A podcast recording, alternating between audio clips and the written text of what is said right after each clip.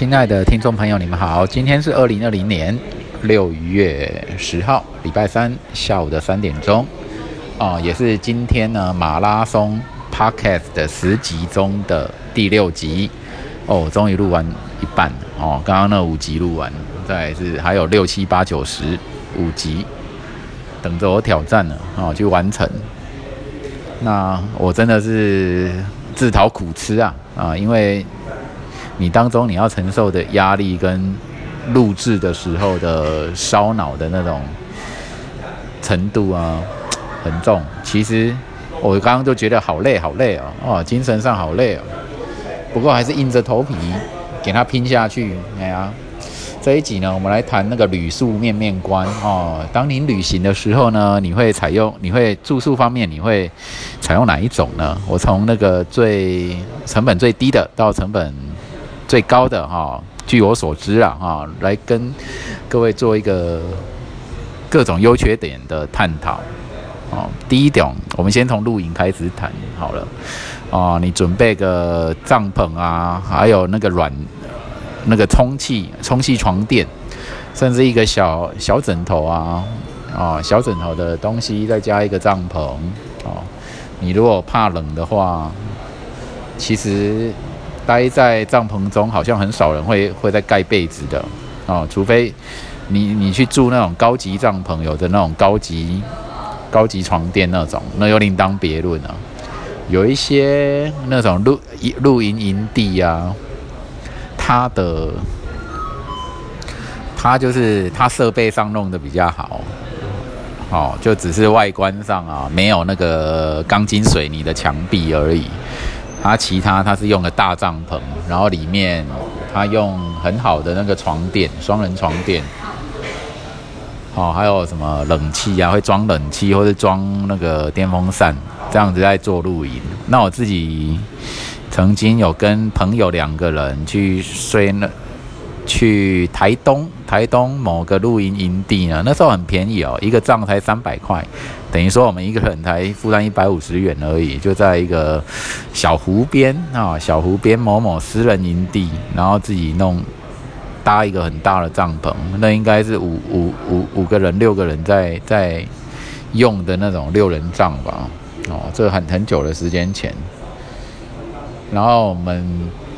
铺地啊，草草地算是平的啦，我们没有特别去铺什么地垫，好，然后就这样在里面睡觉。那一个晚上呢，那个在台东那边那个月亮，那啊那个星星呢，好明显哦，就然后还有下一些小雨，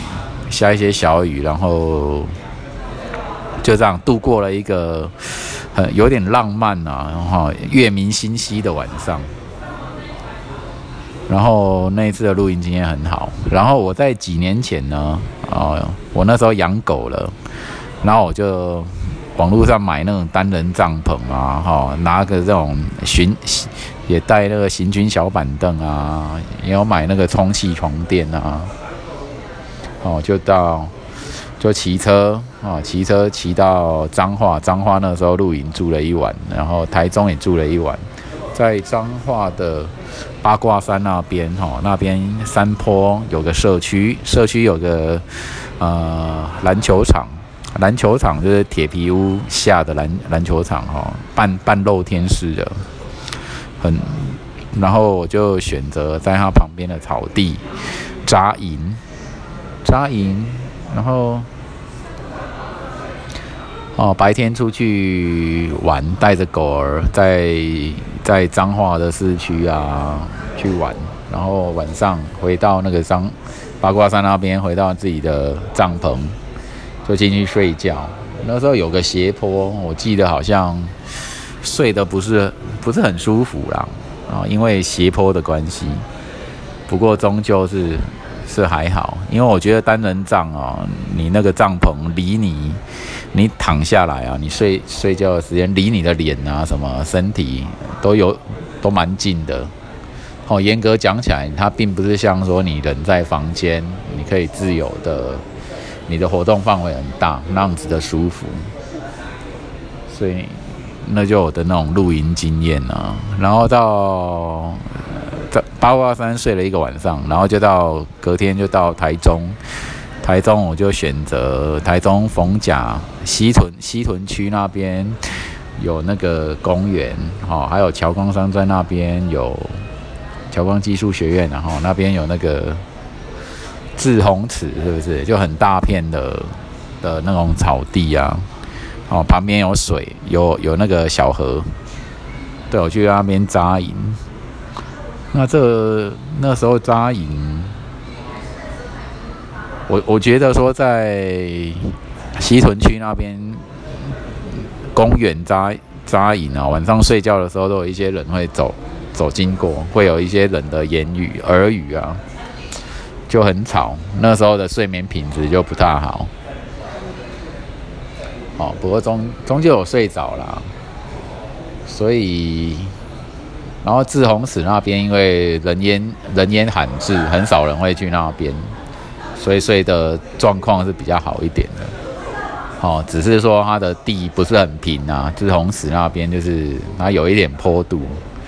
那是缺点。所以这样子露营的状态啊，就都还 OK，好，容易因为不太舒服而让你的睡眠品质变得浅一点。哦，那露营你想想看哦，呃。一个营帐，如果是单人或双人，多少钱？哦，几百块钱哦，或是充气床垫也几百块钱。然后营地你又自由选，当你一使用了使用一个晚上以上，你就回本了。跟跟那个你去花钱去住住一般旅馆的话。露营是可以省到钱啊，没有错。但是呢，我我我我觉得我经过那种露营的体验，觉得以后要再叫我去睡那个露营草地啊，有点不大想。除非特别缺钱，为了省钱的目的，不然我不太想用那种方式，太困难了。嗯，再来，我们再讲讲一般旅馆啊。露营的缺点是你有可能睡不好，那优点就是可以省钱啊，哎，就这样很明显。再来，我们讨论，呃，一般 B M B 就是青年旅馆，好，从青年旅馆讨论起，就是每个人啊，一个一间房间可能四张床位，上下铺，四个可以容纳四个人到八个人的共处一间房间，有的到十六个。对，我在东京的时候，东京的新宿区，我遇过十六人床位的 Airbnb，那是最简简最简单的、最简陋的旅宿方式。不过那时候一晚也大概台币也大概三百块，很便宜啊。那个 Airbnb 的屋主年轻，他房主年轻，啊就是这样以便宜来作为一种号召。因为东京的物价太贵了，哦，那住青年旅馆很好，有一些它的缺点是什么呢？我我觉得现在的青年旅馆的文化已经变成在房间里面大家都知道要安静，可是有的人就是不懂事啊，哦，有些人有的年轻人不知道生活习惯的关系，去到那边还是他跟他的同伙伙伴为了说话在说话这样。一点都没有顾虑到其他需要安静睡觉的人，所以他可能就是会是个缺点。然后它好处也是便宜，价格便宜。那你那个旅那个预测啊，跟跟浴室、浴室厕所都都还 OK。所以选择好的青年旅馆，省钱之余呢，就是质感也不错。哦，就是你。可是它的缺点就是缺隐私吧，哦，比方说，嗯，你有情人陪同啊，你想要，或是家人哦，你有你的小孩子陪同在，需要那种独立的房间、独立的预测，哦，那青年旅馆，因为你会遇到一些不认识的人啊，这就这个缺点，除除非你们就是。在外面啊，哦，除了房间之外，哦，在外面也能去进行你们家家庭或是男女朋友或伴侣的一些事情。能够这样的话就没有差了，就省钱。住青年旅馆好处省钱，跟人家合宿这样。然后呢，有时候有的青年旅馆也有供应早餐呐，你也可以吃到不错的早餐，或是平价的早餐。早餐。然后它的好处，青年旅馆有个好处，你可以跟可能不同国家、不同背景、当天才认识的人去做交流、聊聊天啊什么。不过我很我很少这样做啦，大部分都是做自己做自己的事情。哦，如果环境好，我就一个人待在那边划手机啊，我用电脑，比较少主动或是让人家主动去攀谈、聊天。其实就看你的个性跟选择，你喜欢主动跟人家攀谈聊天的，那住青年旅馆也可以交交新朋友。就这样子，青年旅馆再就是一般旅馆啊，一般旅馆就是哎，你有独立的房间，哦，那有些房间可能是无窗，哦，那有些商务旅馆，商务旅馆跟一般旅馆的差别。我有点分不带出来，不晓得为什么要分一般旅馆跟商务旅馆。是商务旅馆有更简简约的一种啊房内设施的安排吗？可能是这样啊。那你一一般旅馆可能重视那种可能有家人功家家庭功能的亲子房，那商务旅馆。好像感觉上是小一点的，空间可能会小一点，设施可能可能会简单少一点，然后这我自己粗浅这样分呢。一般商呃商务旅馆，再来呢，我们再谈五星旅馆好了。五星旅馆，五星旅馆它号称呢，就是饭店式管理人员服务很好哦，会让你会对你无微不至的服务体贴。专业有素的训练，然后公共设施你可能有那种什么游泳池啊，还有什么健身房啊，这种就常见的，常见五星旅馆在号召，或者是电视游乐器，非常先进的设备啊等等，哦，环境更加的气派，更加的奢华风，这样里面甚至可也会有艺术品啊什么。然后供应的餐点，不管是早餐或自助自助餐、下午茶、buffet 什么，它的品质会比较着重，这就是所谓的五五星旅馆。不过我很少去住五星旅馆，因为我觉得 CP 值的话有点不不够高，除非我就是很有钱，我就是要奢华的享受的，我才会考虑去住。哎，因为旅行的目的。呃，不在于什么用那些健身房跟游泳池啊，除非真的时间很多，时间很多就可以了。哦，长时间待在旅馆里面，这就五星旅馆。那另外一种，另外一个形态，像汽车旅馆，我就很喜欢。为什么呢？因为汽车旅馆通常会空间格局会更大，然后它会有按摩浴缸，我都。专门喜欢挑那种有按摩浴缸的汽车旅馆，然后室内的设计呢，啊，有很多也是走一点点奢华、奢华风、奢华风的汽车旅馆很多。不过现在以台湾的文化环境来讲，都会想说啊，去汽旅哦，汽车旅馆哦，方便啊，有隐私啊，就会找找去跟人家爱爱的，可能会给人家那种形象。汽车旅馆就这样。那我以前就是用了那个团购券，用到便宜的、便宜又好的那个汽车旅馆，好了，一次休息就四个小时，我就很喜欢，就迷一阵子迷上了那个汽车旅馆，就常去购买他们团购券，应该有十张以上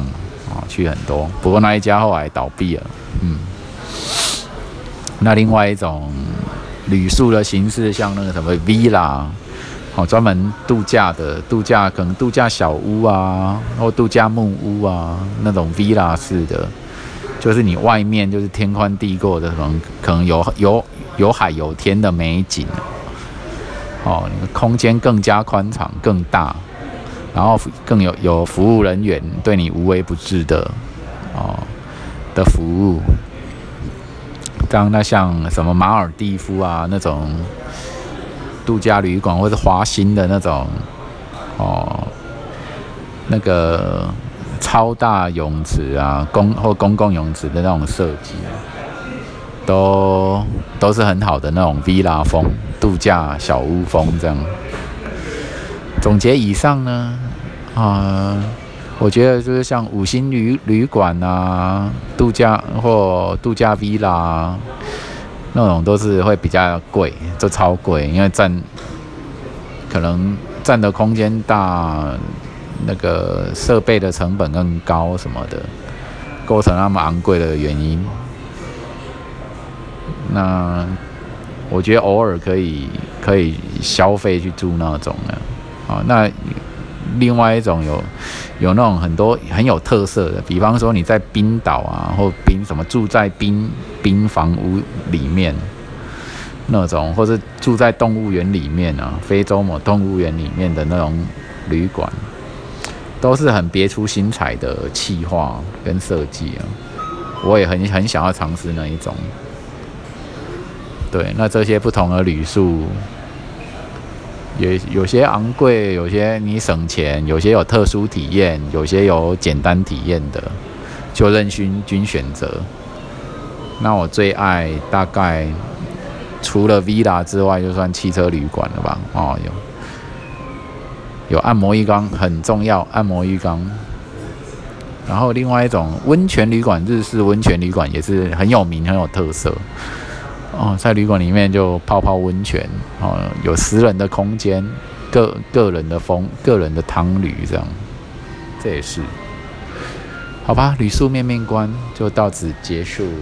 今天第六集哦，马拉松十集里面的第六集达成，感谢你们的收听，拜拜。